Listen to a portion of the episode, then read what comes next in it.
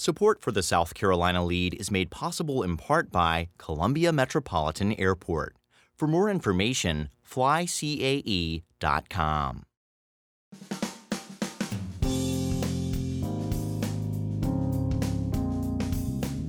Hello and welcome to the South Carolina Lead. I'm your host, Gavin Jackson, and this episode was recorded on January 4th, 2022, from South Carolina Public Radio Studios here in Columbia. Just so you know, some of the information in this podcast may have changed by the time you've heard it. This episode features reaction to the newly proposed congressional map by House lawmakers, and some disturbing polling data about January 6 as we mark the anniversary of the attack on the Capitol. In business, we have an update on oil production rates, data that shows the great resignation continues, and why your stock portfolio had another great year. In medical, we break down testing and quarantine guidelines. DHEC's director, Dr. Edward Simmer, gives us more insight on the state's response to Omicron and promising news for teens and boosters. Additionally, we want to hear your stories, so we set up a voicemail box to hear from you all about your life during these, yeah, they're uncertain times still. Yes, they are. Two years, going on three. Leave us a one, two, three minute long voicemail at 803 563 7169. Leave us your name, where you're calling from, and what's going on in your world. Have you been part of the Great Resignation? Tell us some sort of travel saga from the holidays, because I'm sure there were plenty. Have you tested positive? We want to know. 803 563 7169. Now for the latest in South Carolina. Currently, the spread of COVID 19 is widespread, ongoing, and not contained, according to data from the Department of Health and Environmental Control. There have been 14,674 total deaths, and currently there are 1,011,271 total cases being reported in all 46 counties as of January 4th at 4 p.m. That's right, folks, over 1 million cases since this pandemic has started in March 2020. Or put another way, that's about the total caseload the country saw on Monday alone. Yes, a record 1,082,549 new COVID cases were reported on Monday, January 3rd, according to Johns Hopkins University. This shatters the previous record of more than 480,000 the week before. So we got some big numbers here, folks. These are worldwide record numbers. Uh, now, this could also be due to delayed reporting from over the holiday weekend, but it's also an undercount if you think about it. Think of all the times you tried to get a test in the past week or so, but couldn't. Also, factor in those at home tests that don't count in this total. Now, of course, this variant appears to be less severe. Still, with numbers like these, plus our current vaccination rates, hospitalization numbers are already returning to previous highs. With that, our current percent positive is 28%. There are 1,288 people hospitalized with COVID 19, 265 are in intensive care, and 125 are on ventilators. Hospitalizations alone are up 67% week over week. And currently, 52% of all eligible South Carolinians have been vaccinated. That number is up slightly from our last podcast on December 18th, when we were at 51.2%.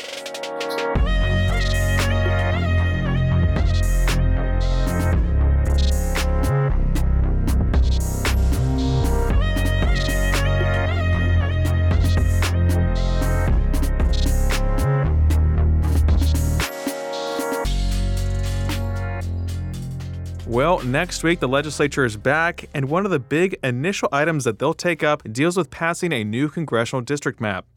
Remember, House and Senate lawmakers already passed their own versions of their new district maps based on the 2020 census.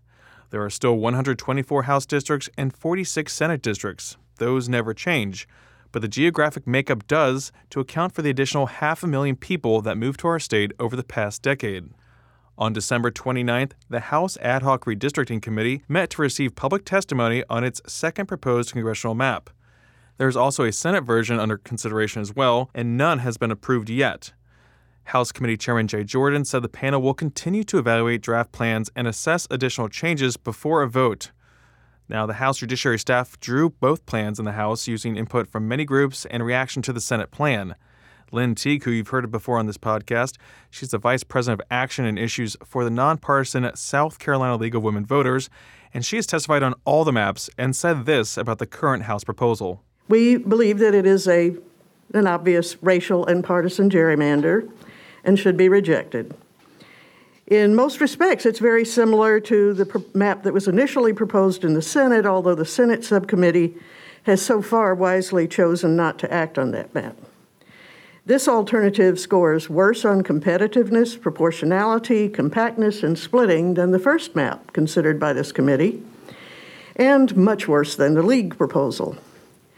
The plan also scores badly when considering efficiency gap at 20.61% and rank votes declination at 45.87% uh, degrees. The ideal figure in both cases is zero. Further, the total percentage of the population of the state affected by county splits has increased, not decreased, by Alternative 1. Two more counties are split than in the previous plan, and four more counties are split than in the League proposal. Lynn outlined other issues the League has with the map, including cracking, which means splitting communities of color into different districts to presumably lower their influence. There's also the opposite of cracking, which is packing, which puts a greater number of people of color than is necessary into the same district, preventing them from influencing surrounding districts. Teague goes into examples of these situations happening in the proposed map. In an e- earlier hearing, uh, there was comment on our map splitting a small county. However, the League map has county splits affecting only 23% of the population, while county splits in your new map affect more than twice as many, about 46% of the population. Has District 2 cutting through northern Richland County, cracking substantial black communities in a way that dilutes minority influence. Uh, black communities are also cracked around Sumter. In addition, we believe it's a violation of major communities of interest to send District 5, dominated by the Charlotte suburbs, far into the interior of the state. However, the most obvious racial gerrymander is the Low Country. Dividing Charleston County and even the city of Charleston, as you have in this proposal, serves principally to ensure a low minority population in CD1 so that white occupants of the lower Charleston Peninsula, Mount Pleasant, Seabrook, and Kiawah can dominate that district. Uh, this plan reduces the black voting age population in CD1 to 16% from 21% in your initial plan. The League plan, which keeps Charleston County whole, shows a black voting age population of 23%. The proposed plan keeps Beaufort County in Congressional District 1, but has North Charleston in Congressional District 6, which Teague sees as a split of a community of interest. The SC State Conference of the NAACP raised similar concerns to Teague and was party to a lawsuit filed by the ACLU days before the hearing. The federal lawsuit amends a previous one filed in October to include the recently approved State House district map, which the group says is a racial gerrymander. Now expect another ad hoc meeting soon before a full House Judiciary Committee vote. Moving on, days after President Joe Biden's visit to South Carolina, the White House announced federal judge Michelle Childs as a nominee for the U.S. Court of Appeals District of Columbia Circuit. Childs has been a federal judge in South Carolina since 2010 and was a circuit court judge for four years prior. She is well known in the South Carolina law community, receiving her law degree from USC in 1991 and working as a partner at the Nexsen Pruitt law firm. She received a master's in judicial studies from Duke University's School of Law in 2016. Her nomination now heads to the U.S. Senate. And keeping with federal nomination news, we're still waiting on President Biden to nominate a U.S. attorney for the state. But until then, there will be another acting chief federal law enforcement officer occupying that role. That's because former acting U.S. Attorney for South Carolina, Rhett DeHart, resigned in December after serving in that role since March 1st, following the resignation of his Republican appointed predecessor, Peter McCoy. In December, U.S. Attorney General Merrick Garland appointed Corey Ellis as interim U.S. Attorney for the state. Ellis previously served as Chief of Staff for FBI Director Christopher Wray. Ellis also served as Acting Director for the Executive Office for the United States Attorneys. Now, in his role as U.S. Attorney, he's responsible for federal criminal prosecutions and civil litigation involving the United States and the District of South Carolina. He supervises an office of approximately 155 people. Adair Ford Boroughs, a former Democratic congressional candidate and Department of Justice attorney, is reportedly said to be Biden's pick for the spot, though it's unclear when she'll be announced. And it wouldn't be the new year without a new poll for you folks. ABC News reports that an ABC Ipsos poll finds an overwhelming majority, 72% of Americans, believe that people involved in the attack on the Capitol were, quote, threatening democracy, while one in four Americans believes that the individuals involved were protecting democracy. Hmm, okay, here we go. Now, broken down by party identification, Democrats are nearly unanimous in believing that those involved in the attacks were threatening democracy. Republicans, they're more split with 52% saying those involved in the riot were protecting democracy. Yes, that's more than half of Republicans saying that those rioters who stormed the Capitol, who injured 150 police officers and contributed to the deaths of two others, those rioters who threatened the very core foundations of our democracy, including the results of a fair, free, and secure election after months of misinformation and lies by their party's leader, were in fact protecting democracy. So that's where we are a year from the insurrection, folks. Now, overall, in this poll, 58% of Americans think Trump bears a great deal or a good amount of responsibility for the events, and that's unchanged from an ABC News Washington Post poll conducted on January 13, 2021, in which 57% of Americans said he was responsible. And among Republicans, 71% sided with Trump's false claims that he was the rightful winner of the 2020 election. That's the most recent finding there. And real quick on the way out, the legislative session is back in action starting January 11th at noon. You can always watch live coverage on scstatehouse.gov and over the air on SCETV's World Channel. To get you hyped up for the start of the final year of the two year session, we have a preview for you in Saturday's pod featuring lead friends Jeffrey Collins of the Associated Press and Joe Bustos of the state newspaper. You're gonna wanna listen, folks. You're gonna love the way you listen.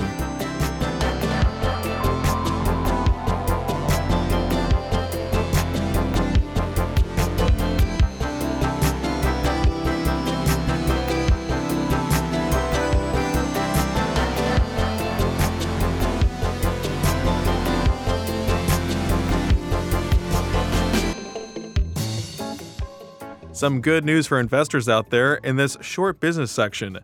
U.S. market indexes closed out 2021, keeping their winning streaks alive.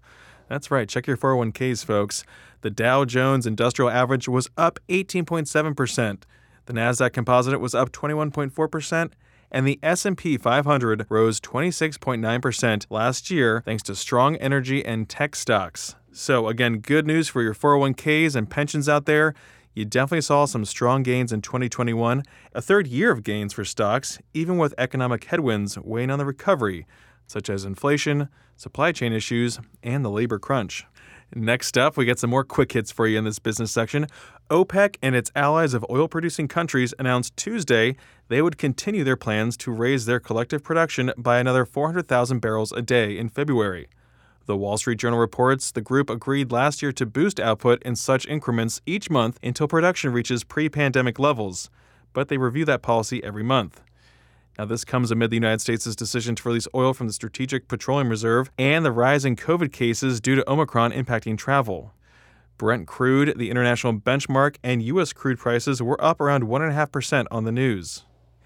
And we got some more data for you folks. Next up, the Great Resignation. It continued in November, according to the U.S. Department of Labor.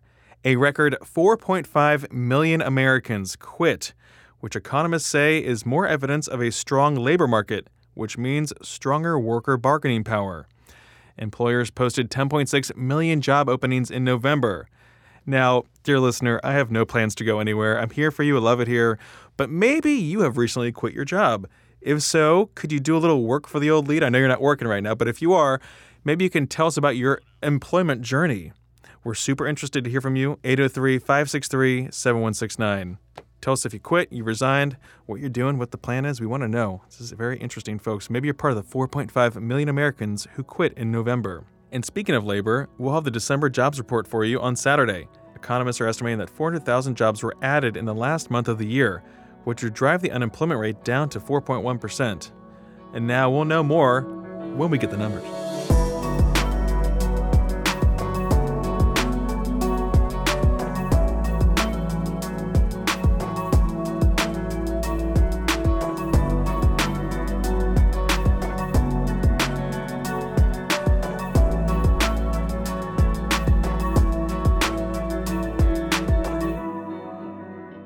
Okay, here we are. It's the medical section. We haven't talked in a while. A lot's been going on over this past month. Happy New Year.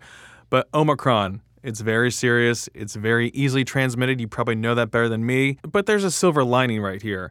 Omicron is showing that it's not as lethal to vaccinated folks and those who have had prior COVID infections, which medical professionals say could help get populations closer to herd immunity. Even early data from South Africa, where Omicron was first detected, found that patients are younger and cases are milder. Still, we're in the thick of it here, so strap in, folks, because you maybe were super careful and cautious throughout the pandemic and you're finding yourself in Omicron's crosshairs. You've probably faced a close contact over the past few days. I have, and maybe you've wondered what to do. Now, based on new CDC guidance, here is what DHEC recommends for several situations you may find yourself in. If you test positive for COVID 19, you need to isolate regardless of your vaccination status. Stay home and avoid in person contact with others for at least five days. If you have no symptoms after day five, you can end isolation, but must wear a mask around others for five more days. If you were exposed to someone with COVID 19 and have completed your vaccination series and been boosted, you don't have to quarantine. DHEC recommends that you get tested on day 5 and wear a mask around others for 10 days. Now, if you are exposed to someone with COVID 19 and you are not vaccinated, or you have completed your primary vaccination series but haven't gotten a booster, you need to quarantine for five days. DHEC recommends you get tested on day five and wear a mask around others for five more days. Now, I know we're kind of recapping this and it's maybe a little confusing because last month the CDC cut isolation time for COVID positive folks from 10 days to five if they're no longer showing symptoms. There's debate over whether folks should test negative before emerging from isolation, but some people can test positive for up to 12 weeks, even though they're beyond their infectious stage. Now, we keep saying get tested, get tested. Now, that may be easier said than done. You've likely realized that testing lines are unlike any you've seen before. You can't find appointments online, cars are backed up for hours. Yes, DHEC is aware of this, and DHEC's director, Dr. Edward Simmer, said that while there's a spike, there are still plenty of testing supplies in the state and the agency is working to address the crushing demand. We know there are long lines at some testing centers, but please bear with us. We are working very hard to expand our testing uh, capability, both in increasing the number of people that can go through a particular testing center, but also increasing the number of testing centers. Uh, right now, we have sufficient testing supplies. Um, so, you know, if you think you might be having symptoms, you think you've been exposed, get tested. Uh, if you haven't been fully vaccinated, please do. And certainly, if you haven't been maximally vaccinated, which is really our new term now, maximally vaccinated means you've had, uh, you know, the initial series of shots, but then you've also had the booster if you're eligible, because that's really what you need for this variant. And so we want people to be maximally vaccinated. Again, there's plenty of opportunities to do that across the state. Call our Vax line and uh, or go to our website, and we will help you find a place to get the vaccine. Students also went back to the classroom this week, and currently all schools in the state are operating face to face, according to Department of Education data. Dr. Simmer is not recommending any school to be closed, which is a decision made at the local level anyway, but he gave this advice. Every school district, every superintendent is different. They have to make their own choices. Uh, we recommend that every child and every person in school wear masks, um, and that school districts strongly consider requiring masks of every student because they work best when everyone in the building is wearing them. Um, so we do strongly encourage that school districts to consider that. Um, and certainly, yes, I think they need to look at the criteria in our guidance regarding to the rate of transmission in the community, the rate of transmission, the number of cases in the school. Um, those are all very important and laid out in our guidance. And right now, I think you would find that just about every school district in the state would meet the criteria to say that everyone in the school should be wearing masks. Now, maybe even wondering about the at home COVID tests or senior friends doing them on social media. DHEC's Director of Public Health, Dr. Brannon Traxler, said that these test results are not reported to DHEC, but the benefits outweigh the underreporting. That's common with what is um, the standard uh, in many states. The CDC actually also does not want us reporting um, home results um, to them either. Um, and so, yes, um, there is, you know, likely underreporting going on then for the case counts, um, and will be as more home tests are being used. But that being said, home tests are are so critical. I think as have such a vital role in um, everybody's efforts to identify a positive case, especially early on um, when they're still really contagious and need to know to isolate um, or when they aren't able to to visit a physician or other provider or other testing site. So um, I think the trade off for more people to know and to know earlier that they're positive is worth is worth sorry the uh, the potential underreporting that we will see. Um, though I still do not believe it will be that it will not be the majority of our cases going unreported. Dr. Simmer said hospitals are managing the load, but the strain, especially by unvaccinated patients, continues to weigh on staff. Currently, 28 hospitals in the state are experiencing staffing shortages, and DHEC is coordinating with hospital leaders and the Hospital Association to help with staffing and supply needs. Hearing is from the hospitalization standpoint, our hospitals are managing the load um, and doing well. It is putting strain on their staff, though, and I'm very concerned about our, our healthcare workers. Um, I think what we are seeing, though, is that the emergency departments and the urgent care centers are starting to get a bit overwhelmed and are starting to really, you know, develop some lines and, and, and having people wait longer than they would like. So I do think there's a strain on the system there. Um, we're also very concerned going forward, you know, as we if we continue to see the number of cases we're seeing, or as we you know anticipate possibly even more than 9,000 a day. Um, you know that there will come a time when there will potentially be more strains on our system. We are certainly doing everything we can already to help prepare for that, uh, but that is certainly a risk going forward. Dr. Traxler said current research for masks suggests that cloth masks don't do as good of a job in protecting you, and folks should wear at least a surgical mask underneath a cloth one or opt for a stronger filtered mask like an N95 or KN95 mask. And real quick, we got some new booster news for you on the way out. The Food and Drug Administration is supporting Pfizer boosters for 12 to 15 year olds. Currently, they're recommended for those 16 and older six months after their last shot.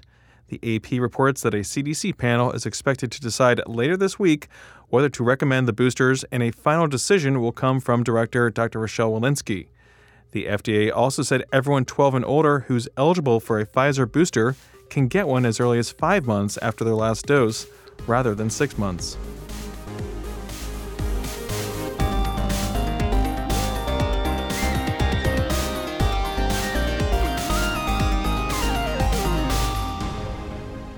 Welcome to the wind down section, our little break from the news. We talk about life during the pandemic and want to hear your stories as well.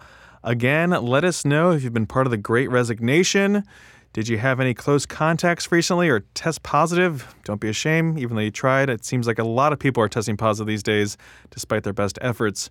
Or maybe you've had some horrible travel saga to report back to us. Mm-hmm. Maybe you're still stuck on I 95 in Virginia. Let us know. 803 563 7169. We're here for you, even though we can't get you off 95. Trust me, I drove it this past couple weeks. Same, same. 10 and a half hours one way back. Took me 13 and a half hours. But you're coming from Jersey. I was coming Yeah. from DC. I mean, that's. oof. It was bad. and it wasn't bad. even it wasn't even DC or anything. It was like in the middle of the suburban sprawl that is Yes. Oh, Virginia. Virginia. Oh, I- God. It's From- just the worst. Yeah, it is. Let us know if you had any uh, yeah travel journeys to share from the holiday season. Lot, lot, lot, lot.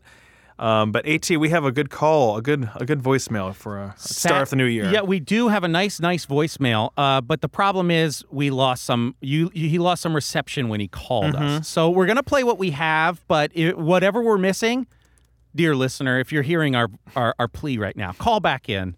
Call in from a landline, maybe. yeah. Find And, your uh, nearest landline. Nearest landline. Get a payphone. borrow s- borrow a stranger's cell phone. How much does a payphone cost? Fifty cents. I don't days? think pay- payphones exist. Uh, we gotta go on. a- We gotta go on. a but hunt now. anyway, uh, here's what we got. someone, Here's yeah. what we got. Okay. Hey, this is John from Orangeburg, South Carolina. This is my first time calling in. Actually, the first time listening to the show. Um, I just listened to the episode from December 13th. I think it's great. I think you guys are great. I'm going to be listening from here on out because I've been needing to listen to local news more. Uh, get pull myself away from the national headlines. Definitely. Um, uh, well, still, still following them. Still, you know, I'm still a news junkie, but only on more so of a national. And here he cut out, so I'm just gonna go right here. that you have that hadn't been vaccinated, please do it. Do it for your country, for the red, white, and blue. Do it for your friends and family, and uh, and for you, obviously. And also, my wife and I are looking forward to starting season two of The Witcher, which should be coming out, I think, tonight, which is December the 17th. Don't quote me on that, though. But we love the first season, like the games. We're to dive headfirst into that. Hope you guys stay cool. John from Orangeburg, first time listener and first time caller. Mr. One for One. Whoa. He's batting a thousand. That's there. awesome. I love we that. uh, love that. Uh, yes, I love what you're saying about local news too. Definitely welcome. You know, that's what we really want here is folks to realize that yes, national news is important, but statewide and local news is where it's at, and we're here to help bring it to you with help from SC Public Radio reporters as well as our newspaper colleagues. That is what we're here for, bringing you that news you can use. I like that he's he's watching The Witcher too. Yes. I watched the first season and it was okay. A real lack of witching, if you ask me. Yeah. The second season I watched it. It's it's much better. So John, you have to you have to call in. You let me know your review on that. I mean, Yeah. Cahill, Henry Cahill or Cavill or whatever. Cavill. Cavill. Yeah. He's a he's a beefcake in this. Yes. He's he's a certified hunk. Well, that's pretty much the only reason I think my mother watches it. Because when I was home, that's when the new episodes drop, and Yeah. she'd go and watch a couple episodes because I was reading. I was really trying to reach uh, She'd a, come a reading sweaty. goal. No, she'd come out and say.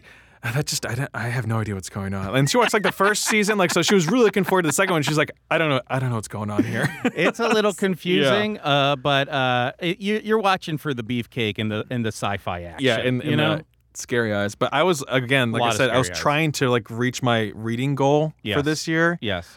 uh, which you know last january i'm like i'm gonna read 60 books you know fresh off of a quarantine year when i got bit by the bug this year uh, we made it to 20 Yep.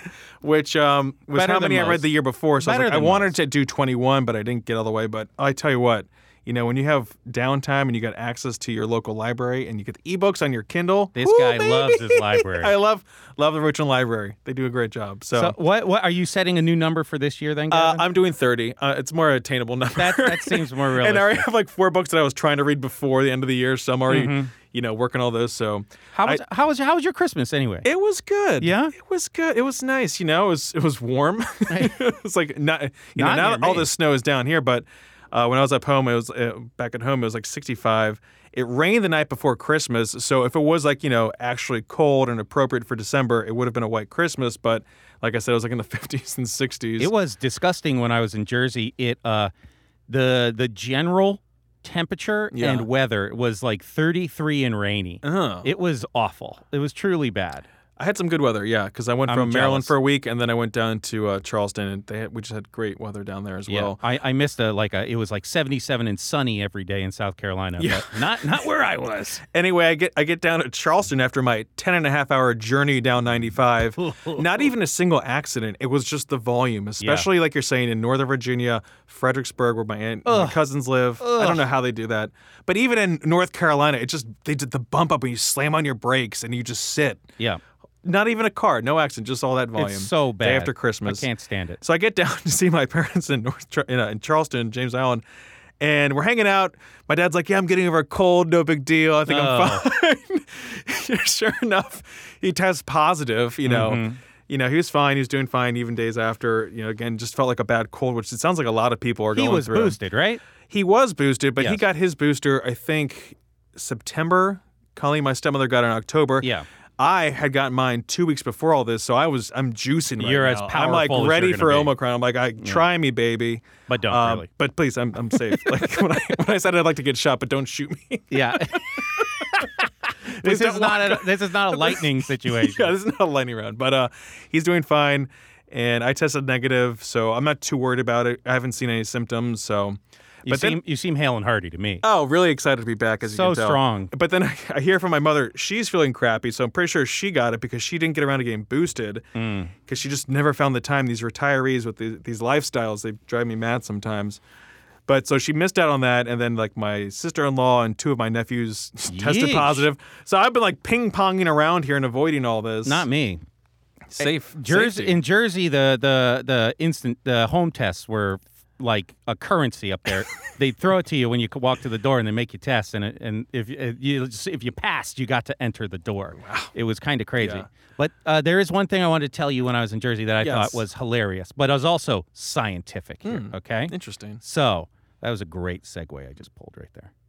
Was it? No, it Uh, was that's why I was like, am I missing something? it was terrible. Uh, but uh, so Science. years ago, okay, 12 years ago, I got Caitlin to watch Heat, the movie Heat. Yes. Starring Robert De Niro Val Kilmer. and uh, Val Kilmer, Al Pacino, right? And Caitlin could not hammer down who was who. And she started Oh, calling wow. both Pacino and De Niro Yikes. Robert De Cucina. Uh, what, the what did I just hear? Robert De Cucina. Okay, so that's the last time we watched Heat. And then while I was at home with Caitlin's parents, it came on TV, very beginning. And mm. so we, I was like, "Hey, this is a great movie, Caitlin. You remember this?" She's like, "Oh, I remember this. It's a joke that we have now." You know? Oh, yeah. And we're watching it, and Cait- Caitlin's mom had never seen this movie. And we're watching it. We're about three quarters of the way in, and Caitlin's mom just goes, "I can't tell the difference between these guys." Well, to be fair, they were pretty much like in a in a good age that time, so they were very similar. age. no, they don't look alike. Oh, I mean. I know the difference between Pacino and De Niro, Yeah. but and I go, I go, Caitlin, it's genetic. There's a gene, and you're both you. we and your gotta get mom do not know. CRISPR. We gotta get CRISPR in here. we need CRISPR, so you can tell the difference between these two guys. I She- mean, I mean, she can't watch Godfathers. You know, she can't watch it. Right over. She can't watch it. um, I'm gonna go ahead and say I'm more of a De Niro fan. Big time. I mean, Big time. love De Niro. He doesn't overact the way Pacino Mhm. does, but I do like Pacino. Mm-hmm. I just watched I just watched Serpico for the first time like three days ago, and uh, it was just it, it it suffers from 70s movie pacing. Uh-huh. You know what I mean? Oh, yeah. Where it's just you're just like what what am I looking at? This is five minutes of him arranging his apartment. And then it ends really quick. Yeah. but he does a weird voice and overacts the whole time. So it was great. um, yeah. Before we get out, I, I did watch Don't Look Up. You I haven't watched it yet. I Okay, really want okay, to. check it out. That big ensemble cast on Netflix. Yeah. Watch it with mom. It was pretty funny. A little, a little different, but um, overall, a good time. Good, great cast. You can't be that. Cast. I mean, ensemble. You said it. You said it. Meryl Streep as president. I mean, Oh, how great! And Cate Blanchett as oh, the yeah, news person. Oh God, God, like Galadriel. aspirational. Galadriel. Galadriel. Okay, the fairest woman to ever live. Uh, elf woman. Okay. Elf let me speak. let me just say. Uh, but yeah, give us a shout, folks. Let us know how your your time off went. We're back. We're not leaving you anytime soon. I don't think. Uh, even though three months is a long time without a vacation. Gosh, five months. This is when I go like till May. Whew. All right. Well, we're here for you. Let us know what you're up to by uh, leaving us a voicemail like John from Orangeburg did at 803 563 7169. You can also leave us a wonderful review on iTunes and stay up to date with the latest news on scetv.org and southcarolinapublicradio.org. And don't forget to support your local newspapers. That's where the local news is at, folks. For the South Carolina Lede, I'm Gavin Jackson. Be well, South Carolina. Uh, yeah, it's 2022, Mom.